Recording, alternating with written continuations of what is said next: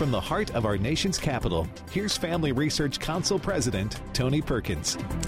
Welcome to this Monday edition of Washington Watch. Well, over the weekend, President Biden addressed the Congressional Black Caucus Phoenix Awards here in D.C. When I came to office, this nation was flat on its back. I knew what to do. I vaccinated the nation and rebuilt the economy. Oh, it's just that simple. Vaccinate the nation and rebuild the economy. Well, meanwhile, Republican leaders in the House worked through the weekend trying to find a way forward in an effort to keep government funded and open while at the same time reining in the out of control and wasteful government spending. We're going to talk about that in just a moment. And if it sounds as if the situation at the southern border is out of control, well, it is probably because it is. Custom and Border Protection announced late Friday that roughly 232,000 232,000 migrants crossed the border in August, a record for the calendar year, and an increase of more than 25% over July. Was the Biden administration caught off guard by this latest surge of migrants? Well, what you saw was the administration, as always, responding as needed to conditions, being uh, proactive where necessary. Were you and, caught off guard, though? Uh, look, uh, the, the president did what needed to be done. That was, uh, of course, Secretary of Transportation Pete Buttigieg. Well, it would appear the Biden administration is not being honest. Internal documents revealed that Homeland Security knew that this surge was coming. The Biden administration knew this surge was coming, and they did nothing. We'll talk with Texas Congressman Keith Self in just a moment. From top to bottom, the left cannot contain their disdain for parents I respect differences of opinions. I don't have too much respect for people that are misbehaving in public and then acting as if they know what's right for kids. Uh, that was Biden's Secretary of Education, Miguel Cardona, in an interview Friday with the Associated Press. Let me uh, interpret that for you. Uh, he has no respect for parents who are upset with the indoctrination that the left is doing of our children being spearheaded by the Biden administration. Here's the question Has parental engagement in education struck a nerve with the left? I'm going to be joined by FRC Senior Fellow for Education Studies, Meg Kilgannon, later here on Washington Watch. And the more I dig into the minutiae of last week's meeting of the United Nations General Assembly and the efforts of the World Health Organization, that is the WHO, to advance their global power grab, the more I am concerned. Now, this power hungry agency I believe, is vying to be the forerunner of one world government. A one world government. And that's not hyperbole. Jim Roguski, a member of the Law and Activism Committee at the World Council for Health, is here to provide more. And you may have seen the video of two thugs in a stolen car who intentionally ran into and killed Andreas Probst while he was riding his bike last month. His daughter, Taylor, had this to say after the second suspect was arrested last week.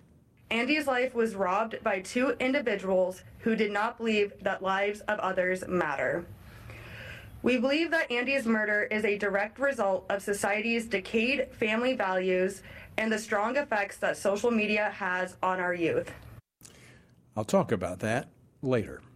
The website, tonyperkins.com, resources there for you, contact information for our guest as well. Our word for today comes from Romans 1. Paul, a servant of Christ Jesus, called to be an apostle, set apart for the gospel of God, which he promised beforehand through his prophets in the Holy Scriptures concerning his Son, who was descended from David according to the flesh, and was declared to be the Son of God in power, according to the Spirit of holiness by his resurrection from the dead. Jesus Christ our Lord. Notice that Paul was separated to the gospel. This is not semantics, this is significant. We're not called away from or out of the world, we're called to Christ and we leave the world behind. It is not about being emptied of something, it's about being filled with something. Following Jesus is not a list of don'ts, it is a to do list. To find out more about our journey through the Bible, go to frc.org slash Bible or join me each morning for a short devotional at tonyperkins.com. Well, with government uh, funding set to expire at midnight Saturday, Republican leaders in the House worked through the weekend to find a way forward through the current GOP impasse. Speaker of the House Kevin McCarthy plans to move forward with four of the 12 appropriations bills in the House this week, which he hopes will move conservative members to support a short term funding mechanism that will allow the House to remove the remaining appropriation bills through the floor and over to the Senate. Joining me now to discuss this and more is Congressman Robert Aderholt. He serves on the House Appropriations Committee. He represents the 4th Congressional District of Alabama. Congressman Aderholt, welcome back to Washington Watch. Good to see you. Well, Tony, always good to be with you. Thanks for having me on. Well, I know you've been involved in uh, some of the negotiations and conversations because you and I spoke uh, over the weekend, and, and I've, yeah. I've spoken to the House uh, Speaker. What's the latest on the budget negotiations? Have Republicans found a way forward? Well, as of right now, the Speaker, uh, my understanding is that uh, he wants to bring up four bills this week, uh, and that would be the defense of a Homeland Security bill, appropriation bill, along with a foreign operations and an agricultural appropriation bill. Uh, the last uh, communication I had was that all of those bills would be under one rule. It would move forward, but each individual bill would be debated separately. And uh, that was in one response because a lot of members, and and rightly so, a lot of members have been concerned about the the fact that we've not been bringing individual appropriations to the bills to the floor in the last several years. And no one wants to see them lump them together. And so this is a way to force, uh, to call uh, the hand of the leadership and say we need to move forward on these bills individually as opposed to just all of them in block. And so I think that's the goal of all of us. I think the question is, is uh, we can't probably time will not allow by Saturday to get all. Uh, we got well, I say all twelve, but we passed one, but all uh, uh the remaining eleven passed.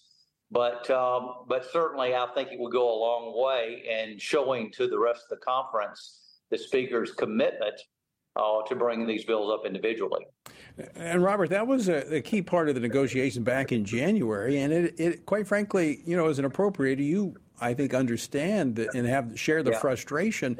All these things after you do all that work in committee, they're just lumped together, and there's no debate. They're just one vote, and they're pushed forward. Right. No, I. It's been a. Uh, it's been very difficult to vote for those omnibus appropriation bills because a lot of things are lumped in them, and so I welcome the opportunity to pass these individually. What I what would probably be in the best interest, I think, of everyone is for these bills to be we proceed this week and pass all four of those individually, and then if by Saturday, which we'll get as many as we can pass, can pass uh, off the floor, then pass a short-term CR. And I know a lot of my colleagues don't want to do a CR, but that would avoid a shutdown with the commitment that we will maybe even be back next week, which is supposed to be a recess week for members. But I think most, I think most every member will be willing to, to cut to stay in town and work on those appropriation bills to uh, plow through the, the remaining eleven. So, Congressman, my, my, my, take on this is those four bills put forward, as you said, there will be one rule, but they'll be they'll be debated individually. That this is kind yes. of a good faith effort to try to build support for that continuing resolution if it's needed. I think that's the speaker's intention. Now, again, I, I think a lot of us, you know, obviously would like to have seen uh, all of these bills already on the floor, but uh, because of various, uh, you know, of course, there's always the August recess, which occurs, and uh, we're not in session during the month of August. And so that prohibits a lot of work from being done during the month of August. But, um, and then uh, there was obviously a couple of Jewish holidays during September that have uh, caused us, including today being uh, Yom Kippur. So um, that's why we're not voting today and we're not going to be voting until tomorrow. So obviously, it would have been best to probably have uh, pared down the recess. Uh, but of course, that's the speaker's uh, decision how to do that, and the majority leader. And um, you know, we we abide by what uh, the schedule we're given. Right. So, uh, Congressman Aderholt, how much time will be allocated to debating each one of these appropriations bills? And I know the rules got to be voted on first, but I'm assuming that uh, amendments will be allowed?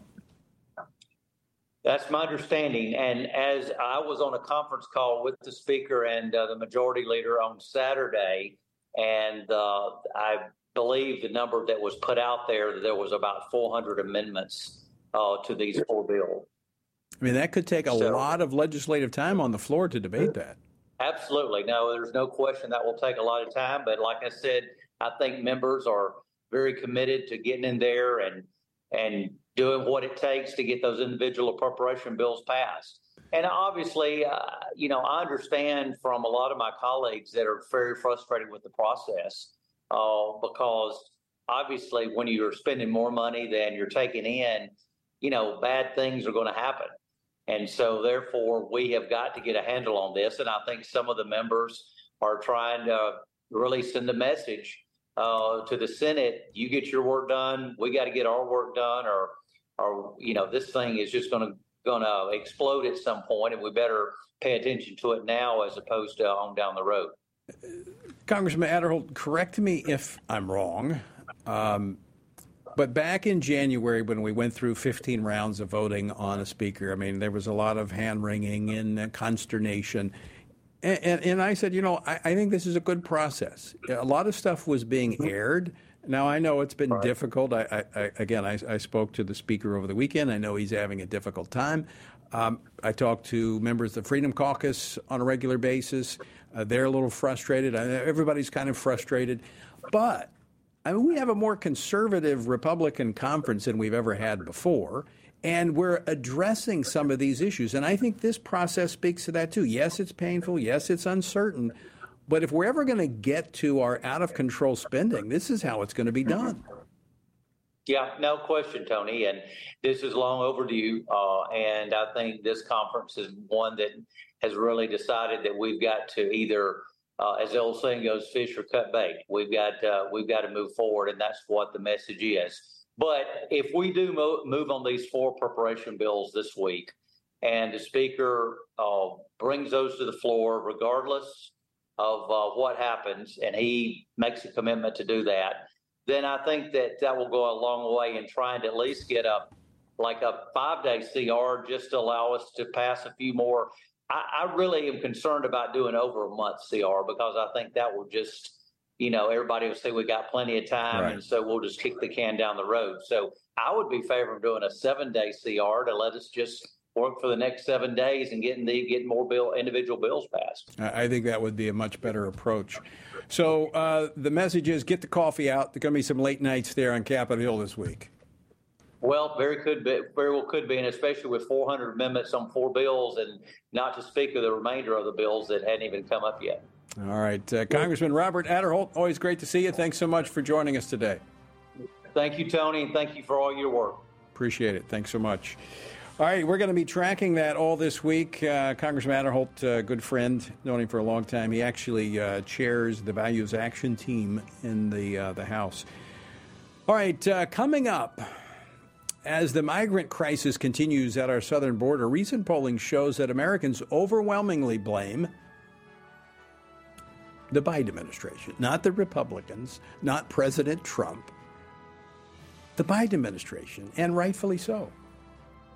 Texas Congressman Keith Self joins me to discuss what's happening at the border after the break. Don't go away. More Washington Watch straight ahead.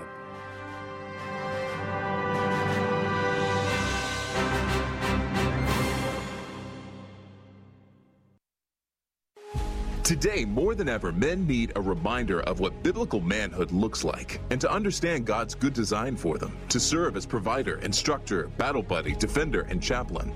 They need a battle plan to truly live out their role. Family Research Council's Lieutenant General Jerry Boykin and Dr. Kenyn Cureton's book, Strong and Courageous, a sequel to Man to Man, offers this battle plan so that men can pursue their God given responsibility in a culture quickly turning away from God's design. The authors unpack the Old Testament book of Joshua as the focus of their study, asking readers to look to his leadership to help consider and apply the key principles of biblical manhood. It's time for men to accept their role in the family and community and truly embrace their their God given purpose.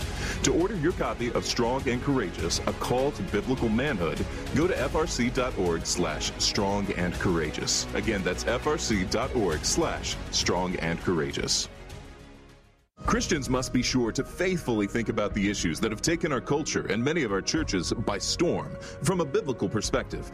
Family Research Council's David Closson, along with co authors Denny Burk and Colin Smothers, released a new book, Male and Female He Created Them, a study on gender, sexuality, and marriage to help Christians better grasp the Bible's teaching about these issues. This study presents a biblical view of homosexuality, transgenderism, and marriage. With this new resource, readers will be given guidance on specific questions related to preferred pronouns, identity, intersex conditions, and other matters that our churches must be discipling their members to respond to with love and biblical conviction. As part of the study, readers have access to supplemental videos by Dr. Albert Mohler, Dr. Heath Lambert, Reverend H.B. Charles, Dr. Christopher Yuan, Dr. Rosaria Butterfield, and others that expand and elaborate the themes of each chapter. To purchase a copy, go to HeCreatedThem.org. Today, we find that global persecutions of Christians is growing more menacing every year. Family Research Council's Lela Gilbert, Ariel Del Turco, and Lieutenant General Jerry Boykin's book, Heroic Faith, shares personal stories from those who have endured religious persecution and gives a close look at the dire situations Christians often face due to dangerous and sometimes deadly opposition to their faith. The book's true stories of persistence and faithfulness amidst crisis offer inspiration and hope. Heroic Faith also provides insights into the ideologies driving the hostility and persecution, what steps the U.S. government might take to help, and how readers can best respond to the struggles of the faithful.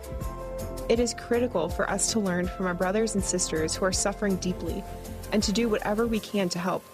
You can get your copy of Heroic Faith wherever books are sold or by going to frc.org slash heroic faith. Again, that's frc.org slash heroic faith.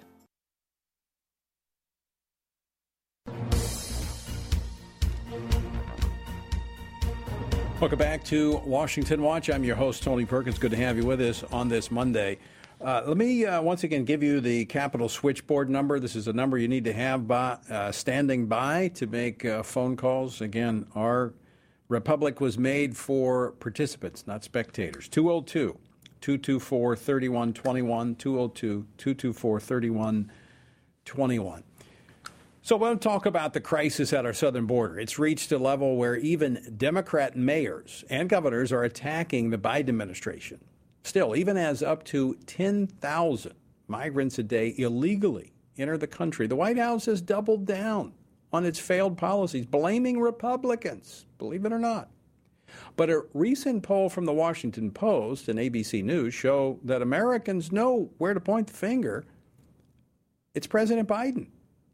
Well, joining me now to discuss this is Congressman Keith Self. He serves on the House Foreign Affairs Committee, the House Veterans Affairs Committee, and is a member of the Republican Study uh, Caucus. He represents the 3rd Congressional District of Texas. Congressman Self, welcome back to Washington Watch. Great to see you.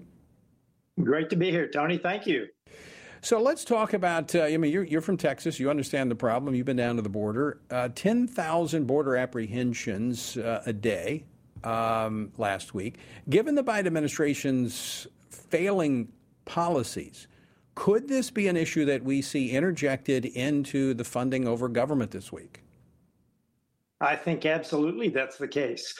Uh, the Biden lawlessness and their policies on the border are becoming evident to everyone. Uh, it is really hard to stomach now some of the videos that are even coming out of my uh, Texas colleagues who are who are at Eagle Pass today uh, it is amazing what they're seeing. And yes, it will uh, be an issue uh, this week as we address four different appropriations bills. Now, one of the things, uh, Keith, that you've brought up is the uh, the crisis regarding unaccompanied minors crossing the border. In 2022, I, I believe there was like 130,000 unattended children that entered the United States. That surpassed the previous record of 122,000 in uh, back in 2021. And they admit, the administration admits they've lost 85,000 of those young children. Uh, they just can't account for them. Uh, they are supposed to be vetting uh, the foster parents or the, the people that they get uh, that they leave them with. They're not. So these young children uh, could likely be in the sex trade, boys and girls as well as women. Uh, they could be in indentured servanthood. Uh, these are issues that the that the Biden administration has no answers for. Now, wait, wait, I want you to get. I want you to restate that. 80 80,000 that just lost. They don't know where they're at. They let them in, but they don't know where they're at. 85,000 was the last number that I heard children that they have just lost. That's incredible. It is. How, how is that compassionate? You know, that, that's what they're saying, that this is a compassionate policy to let these people into the United States. They're letting unaccompanied minors come in, many of them being exploited, and we know that's the case. it, it is. The, the night that I was there, I saw four boys traveling together, no adult with them, looked like they were maybe eight, ten years old. What happened to those young boys? I'm, I'm sure no one knows. Uh, this is a part of the crisis that all that contributes to the sex trade, that contribute contributes to the indentured servanthood. Uh, so it's not just the the numbers of peoples; it's what happening Right, to them right. when they get here. Right. Well, and I wanted you to respond to this, Congressman, because according to a report leas- released last week by the Christ- by Christian group, uh, by the Christian group World Relief and Open Doors USA, Muslim refugees' arrivals uh, declined into the United States. It's the Rohingya, uh, those that are seeking refuge here in the country. They declined by 62 percent. Christians that number declined by 70%. Yazidis that were fleeing to this country uh, from persecution, 100% over the last six years. So we're seeing while, while the open border at the south and our southern border is just wide open, people are coming across. Those who are actually seeking refuge in this country because of religious persecution is plummeting. This is no longer a safe place. People are not coming, they're not being allowed to come seeking refuge here. Well, we don't really know why the drops are. It could be that we're just so focused on the illegal immigration uh, that we don't have any attention for anything else. Because uh, as of, I think, yesterday, uh, one of the Border Control agents said they're simply overwhelmed. Uh, there is no border. Uh, President Biden has no respect for the border, has no respect for the law. He considers Congress irrelevant. Even if we passed more laws through the Congress, would that change the Biden behavior? Would it allow more No. people who are actually suffering persecution come to come to America, or does the system just remain overwhelmed? I, I think this is intentional. I think they're intentionally allowing the southern border to be overrun, and they could Oh, care yeah. less about religious persecution. I mean, there, there's uh, you might not be familiar with this, but there is a, a German homeschool family currently living in East Tennessee. Came here 15 years ago. Uh, the Obama administration tried to boot them out, then tr- Trump left them alone. Well, now they're being told they're going to be sent back to Germany. They're here. They escaped because of uh, homeschooling being persecuted in Germany, and now the Biden administration wants to kick them out. That's just pettiness, Tony. That's just abuse of the rule of law because they can. That's all that is. It's just pettiness.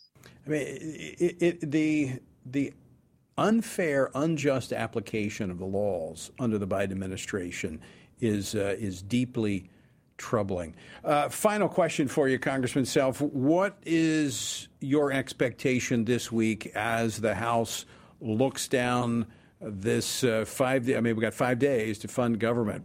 What do you see as the outcome? I hope that we can pass some bills. I'm understanding what I'm hearing through uh, my sources is that the Ukraine funding is still in it, uh, several bills that we will hear this week. Uh, and there are still a number of people who have said they will not vote for the rule nor the bill if the Ukraine funding is in it. Uh, this almost looks to me like it's a setup for failure.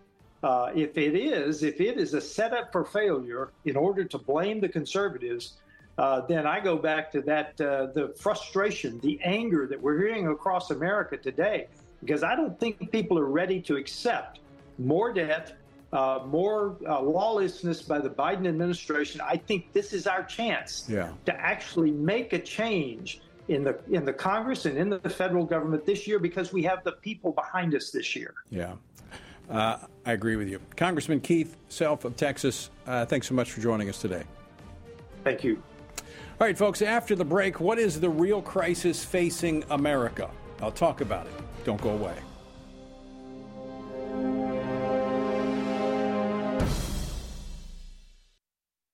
Men are constantly told that there is no place for their thoughts and concerns about abortion. However, this attitude ignores the fact that both women and men are deeply and personally affected by abortion. Furthermore, one does not have to be a woman to know that abortion ends the life of an innocent, unborn child. Every man has a role to play in protecting unborn lives and supporting the mothers in their families and greater community, which is why FRC's Center for Human Dignity has released a resource titled A Man's Guide to Standing for Life. This resource was created to help men positively address the topic of life. This guide will equip men with phrases to utilize or avoid, as well as practical tips for helping to protect life and the expectant mother or unborn child he knows. Every man has the opportunity to be an unborn baby's hero by stepping in to support a mother and speaking up for her child's life. Get this free guide at frc.org slash prolifemen to learn more about the important role men play in protecting unborn lives. Have you seen the Now We Live series?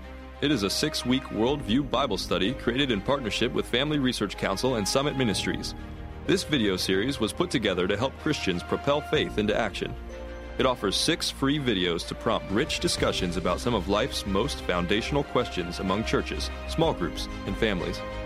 Each video is led by well known Christian voices and addresses questions regarding worldview, Jesus, truth, identity, and society. It's so important for Christians to both know the truth and to live in a way that is compatible with the truth. Being grounded in what is true and living out God's grace allows a believer's faith to truly transform one's own life and ultimately help transform a broken world. Equip yourself and other Christians to learn more about what it means to truly hold a biblical worldview. Access this important series by going to frc.org/worldview. Again, go to frc.org/worldview.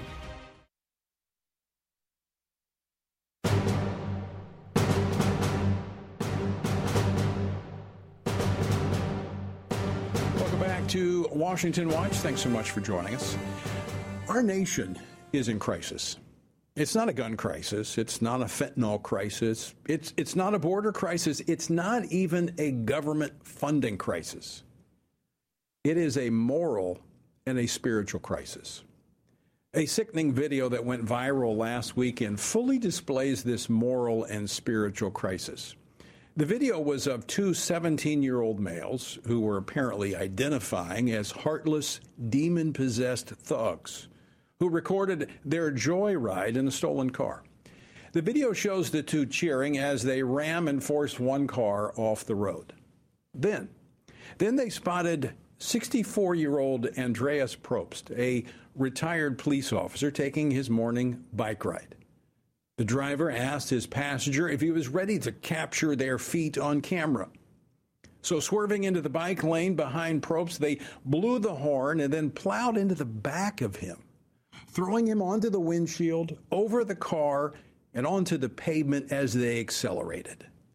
The thug in the passenger seat turned to catch on camera Probst bounce onto the road where he died. The driver was arrested shortly thereafter and taken to the juvenile detention center. The Clark County District Attorney's Office is reportedly looking into charging the driver as an adult. Now, don't expect the White House or others that see violent crime as little more than justification to grab more power over law abiding citizens to pay any attention to a drive over killing. However, this crime is so shocking. Some are asking, how did we arrive at such a place where cold blooded murder is callously carried out like a virtual video game? Well, should we really, I mean, really, should we be surprised? As a nation, we've pushed God to the outskirts of society. Instead of our children being taught that they are created in the image of God and therefore have value, we're telling them that they come from animals, and then we're shocked when they act like animals. This, my friends, is a moral and a spiritual crisis. But don't expect political leaders, especially those on the left, to acknowledge that fact because they refuse to look beyond the symptoms. Take the mayor of Chicago, Brandon Johnson, who is calling for city owned grocery stores to be placed in neighborhoods that have become what he calls food deserts. Why are they food, food deserts? Well, Walmart, and Whole Foods have shuttered their stores because of unsustainable losses. Retailers nationwide are going under and shutting their doors because of a hundred, $100 billion shoplifting epidemic moving across this nation. I mean, it's gotten so bad here in Washington, D.C., that almost everything is behind locked plexiglass. Now, commentators and conservatives point to lax policies like California's Prop 47, which reduced theft from a potential felony to a misdemeanor. Now, certainly these lax policies only compound the lawlessness fostered by depleted and demoralized police departments in the wake of the left's defund the police movement. But it's not just civil government that has facilitated this moral and spiritual crisis that threatens the very future of our country. I've, often been asked this question while in conversation with political leaders Tony, why do pastors want us to vote on and speak about issues that they won't preach about from the pulpit? Wow. Well, to be sure, many pastors are preaching on these issues. Some of them were at the recent Pray Vote Stand Summit. Jack Hibbs, Gary Hamrick, Vincent Matthews, and many others. But far too many fail to see their God given role to not just preach the truth, but to challenge people to live by the truth in every aspect of life. Pastors must rediscover their prophetic voice to address this moral and spiritual crisis. Yes, the lawless, anti God policies of government have fostered this violent and deadly environment, and the church has, for the most part, only whispered its objections. But what about the parents? Now, I know the government has usurped the role of parents in many ways, hiding critical information from them about their children's mental and spiritual well being at school. In fact, in some cases, they've refused to allow parents to get counseling for their children if it's not in lockstep with leftist ideology. But a recent report from King's College London suggests parents in the United States are not concerned with their children being civil or even obedient.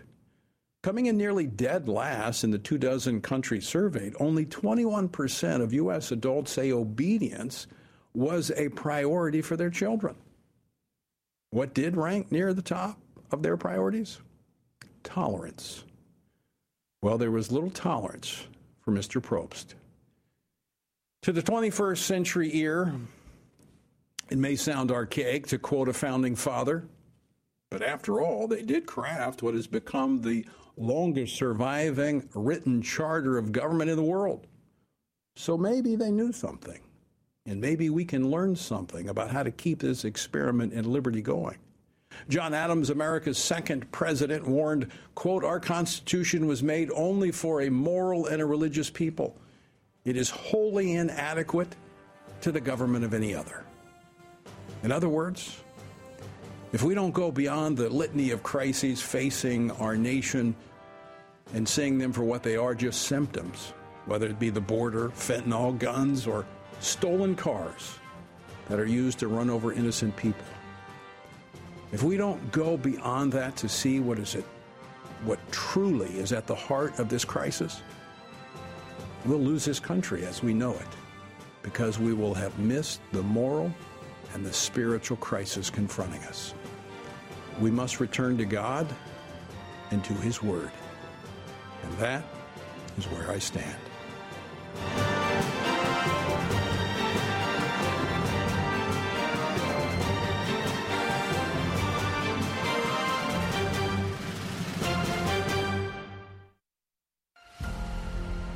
Are you prepared to pray, vote, and stand for biblical truth?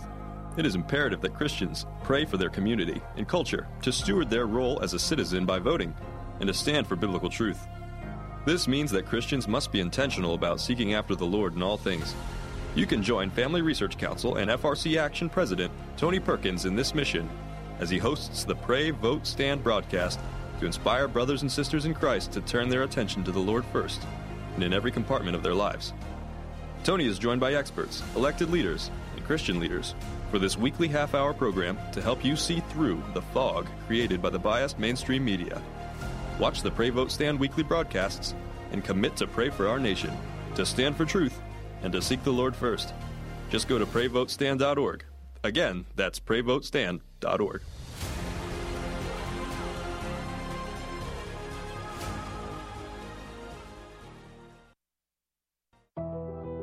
Tech censorship is on the rise. Big tech companies are attempting to cancel conservatives and Christians, which is why here at Family Research Council, we've decided to be proactive so that big tech cannot silence us completely. FRC has a text subscription platform to be sure we can continue to keep you in the loop. That way, you can still find updates on faith, family, and freedom. You can get FRC's content straight to your phone. Just sign up for our text alerts by texting STAND to 67742. Again, you simply text STAND to 67742, and FRC will send you special alerts on the issues that matter to you. By subscribing, you'll also be one of the first to know about our upcoming events and programs. All of this info is yours with just a simple text. You'll have access to content that will help you continue to stand for faith, family, and freedom, and you'll know about opportunities to connect with like minded Just text STAND to 67742 and be the most informed person you know. Finding a quality news source today in this media saturated world can be incredibly difficult. It is important to stay informed on what is going on in the world, but you need a news source you can trust. That is why Family Research Council created the Washington Stand, an online news platform with a mission to provide readers with free, factual news stories and commentaries, all from a biblical worldview. Based in Washington, D.C., our reporters provide reliable information on the most crucial issues of the day, ranging from breaking news on the hottest Supreme Court decisions to details on the latest public education stories, updates to domestic and international religious liberty cases, and more. We want you and your family to stay informed on what is happening in the world that affects faith, family, and freedom. Be encouraged, be in the know, and stand firm in truth by visiting WashingtonStand.com today. That's WashingtonStand.com.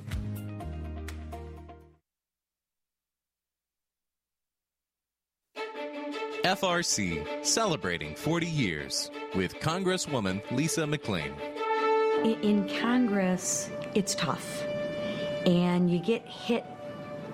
You know, you get you get bombs thrown at you from all different sides, and at times um, you have a tendency to get down. FRC approaches things in a very different way.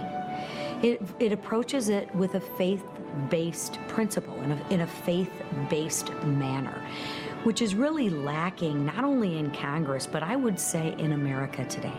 FRC is an organization that provides an optimistic, hopeful, positive view of the future. It's one of our many friends on Capitol Hill, Congresswoman Lisa McClain, fighting for faith, family, and freedom.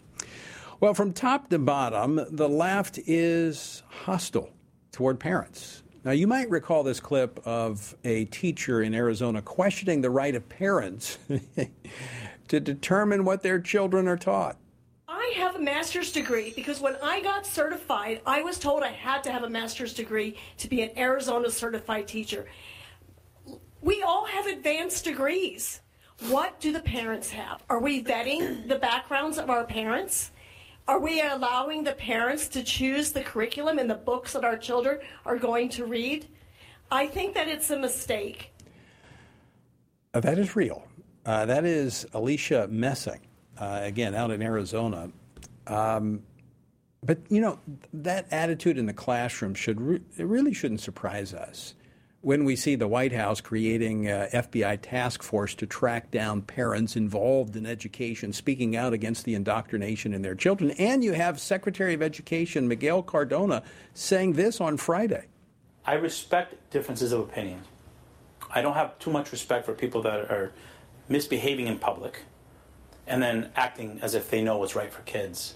Misbehaving? Maybe that should be challenging the indoctrination? Well, Joining me now with her reaction is Meg Kilgannon, Senior Fellow for Education Studies here at the Family Research Council. She served in the Department of Education during the Trump administration. Meg, welcome back to the program. Great to be here, Tony. Uh, two great clips, huh?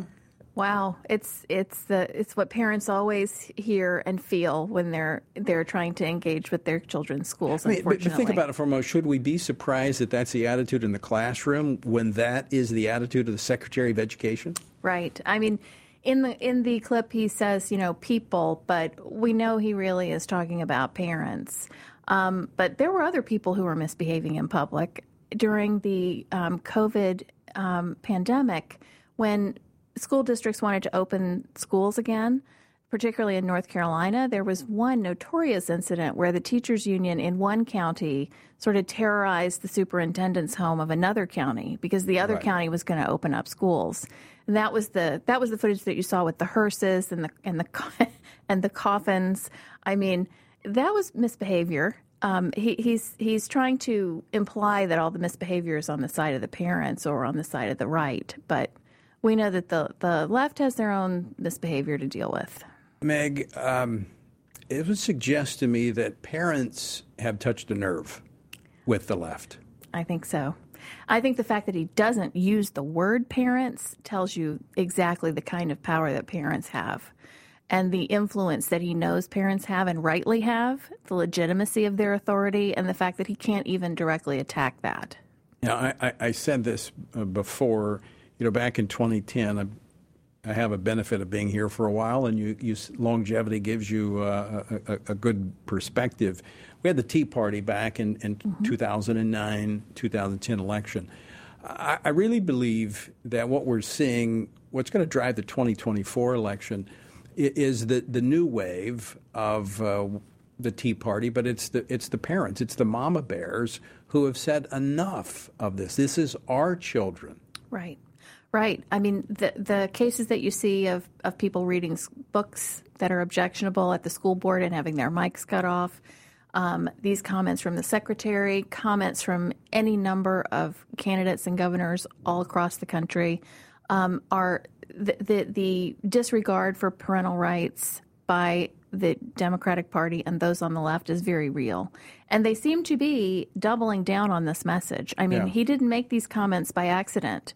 The video itself is only three minutes and 30 seconds long. It's really, it's really worth watching the whole But thing. he, he said this at the very beginning of the. I want to make sure I make this point. Right. And, and back to the teacher in Arizona.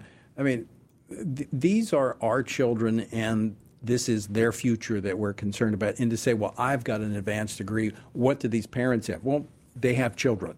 Right. It's their these are their children. They have the right. They've been given the authority by God. They don't need you to sign off on or some institution of higher learning to give them a certificate to say they're qualified to determine what their children are taught. Exactly. That's it's it it just Eh, when when they do when when these kind of clips come to light, it's just it, it's almost gratifying in a way because this is parents we, we we feel this in the attitude so often from the elected officials that we try to engage with. And we always try it civilly. That's not you know we're usually not the ones that are creating the problem but we're responding to something But again, this just shows me that it's getting under their skin. So that would tell me we just need to double down. We need more of this, and FRC Action has uh, We have- some we have the- resources available. We have the school board boot camps at frc.action, frcaction.org slash schools. And um, we have, you know, we had at the Pray Vote Stand Summit that beautiful example of the Sonja Shaw, who's I answered the call, run for school board, and she's doing wonderful things, truly changing the face of California politics Yeah. from her seat on the school board. But by the way, Meg, before I let you go, um, you mentioned the the Pray Vote Stand Summit. You you were part of some of the panels there. What was the highlight for you at the summit? I really, um, I really loved meeting with the people who were attending, and and I mean, it's always exciting to hear from the presidents and to be the presidential candidates Sure. and to be in the same room with them and really get to size them up. But um, meeting with the people who support FRC and who follow our work and who are really committed to making a difference in their own communities, that's that's always the favorite thing for me. And and I sensed a, a lot of, um, and I don't want to say enthusiasm, but I mean it's enthusiasm. But I- I would say a better word would be determination. Right. That just as we've been talking about with the parents, th- there's the thing: we're, we're not giving up without a fight. Right. And, and, and it's it's an optimistic fight. It's not like a fight of desperation. It's an optimistic fight that you know what, I believe we can win. I think yes, and I, you know, we believe that um, we believe in God, right? Yeah. We believe that He is in is in charge and in control, and um, that is what gives us the courage to continue to mount battles against people in seemingly authoritative places, like at the Secretary of Education's office, right? But um, he can say what he says, but we know it is true that our children are given to us by God for Right. us for us to to form and to grow, teach them to grow to follow God. And, and we know how to rattle those cages up there at those high places. Absolutely, Meg Kilgannon, always great to talk with you. great to be here. Thanks so much for joining us today. Thanks. Well, if you were uh, with us last week, we were discussing what took place at the uh, United Nations and the WHO as they were pushing forward this pandemic declaration. Now, Congresswoman, uh, former Congresswoman Michelle Bachmann was uh, with me last week, and we, we discussed that 11 nations withheld their support for the declaration for a variety of reasons which prevented the United Nations from rubber stamping a pandemic response declaration that contained many objectionable terms, including censorship of anything they deemed misinformation, as well as listing universal abortion access. Uh, ultimately, this would cede authority to unelected bureaucrats. Uh, what I see as I dig into this more and more is that the World Health Organization really wants to be the vanguard of global governance. Joining me now to discuss this and more is Jim Roguski. He is a member of the Law and Activism Committee at the World Council for Health, and he tracks the World Health Organization and what they're pushing forward with this pandemic accord. Jim, welcome back to Washington Watch. Well, thank you very much for having me. Appreciate Now, it. You categorized this um, last week, this meeting at the United Nations, and the failure to get unanimous consent a defeat for the UN and for the WHO. You even called it a glorious failure. Tell us why. Well, they were trying to pull off a bit of theater. You know, it was a theatrical production, and I'll try to make it very, very simple. If if a committee of people that are members of Congress got together in a room and televised it and said that they had adopted an agreement and led people to believe that it was actually Congress that had adopted that agreement, I think most people would realize that that was a theatrical production that did not reflect reality. So the 11 nations did their homework. They know the rules. And what they saw that was being attempted was not the same as, you know, the actual General Assembly meeting discussing and voting on a declaration that the UN proper then got behind. And so they, they put a wrench in the works of the propaganda machine. And that hasn't stopped the media from misrepresenting it. You can see headlines that people come away with, oh, the UN adopted this. No, it was a bunch of people in a room that said they agree to it, but they were forced to put a little caveat in their statement that said, well, you know, we're adopting this subject to, at some later date, we'll try to get this before the actual UN General Assembly. So, you know, it, they were exposed for the shenanigans that they were attempting to, you know, propagate this propaganda. But Jim, the media really hasn't reported on it. Uh, they haven't reported much of this at all. Plus, when you look at the statements coming out of the United Nations, they just kind of sweep all of that under the rug. In fact, I want to play a clip of the Director General, Tedros Ghebreyesus. Um, this was today over in Geneva, making a comment on last week's uh, meeting. Clip seven. Last week was a historic week for health, with three high level meetings on health issues at the UN General Assembly in New York. Member states approved strong political declarations on pandemic prevention, preparedness and response, universal health coverage, and tuberculosis. All three are relevant to the work of this region. How do you respond to that, Jim? Well, you know, you can see how they spin a failure. He said member states approved. That leads someone to want to believe that that was some sort of an official, you know, statement, but it, it's propaganda. What was said was that this is subject to being presented at some future date before the actual United Nations General Assembly. And so, uh, you know, that is misinformation because they don't let people know right. that you know, this is coming. And, you know, once you understand how they play the propaganda game, those 11 nations saw it coming and they called it out in advance. And they actually used the word pretend in their letter to the president of it was the a pretty, General pretty well written letter, a pretty strong letter. So let, let me just ask you this, Jim. My, this is my take on what the UN, how they've spun this, how the WHO has spun this. They want everybody to think that, oh, yeah, everybody is for this, therefore you should be for it too. Exactly. And um, what I'd like to do is a little bit of what um, those 11 nations did.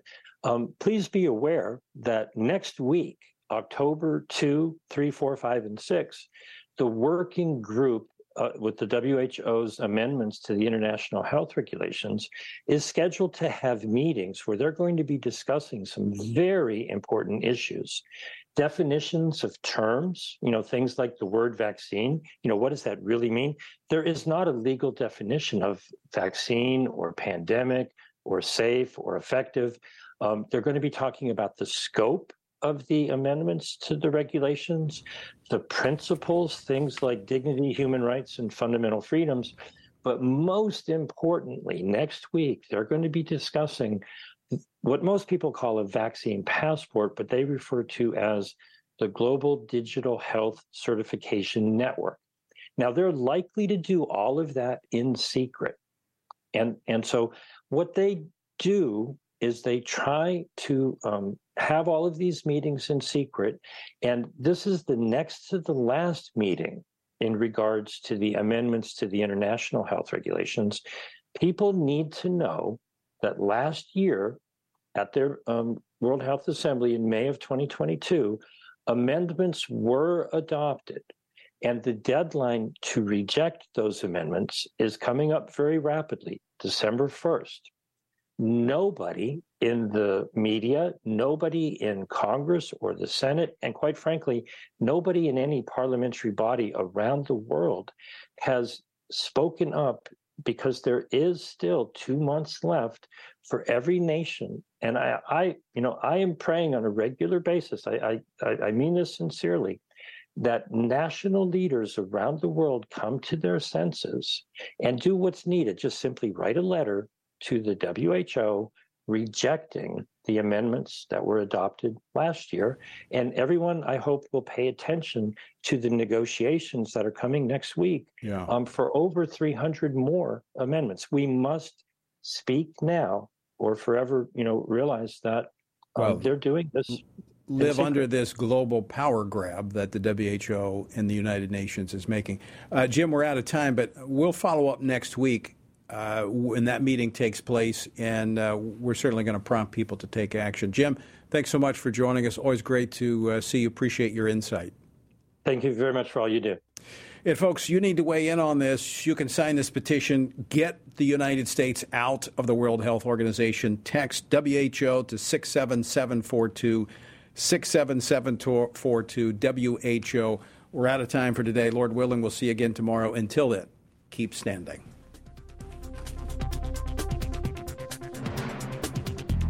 Washington Watch with Tony Perkins is brought to you by Family Research Council and is entirely listener supported. Portions of the show discussing candidates are brought to you by Family Research Council Action. For more information on anything you've heard today, or to find out how you can partner with us in our ongoing efforts to promote faith, family, and freedom, visit TonyPerkins.com. Also, to leave a comment about Washington Watch, call our watch line at 1 866 372 7234.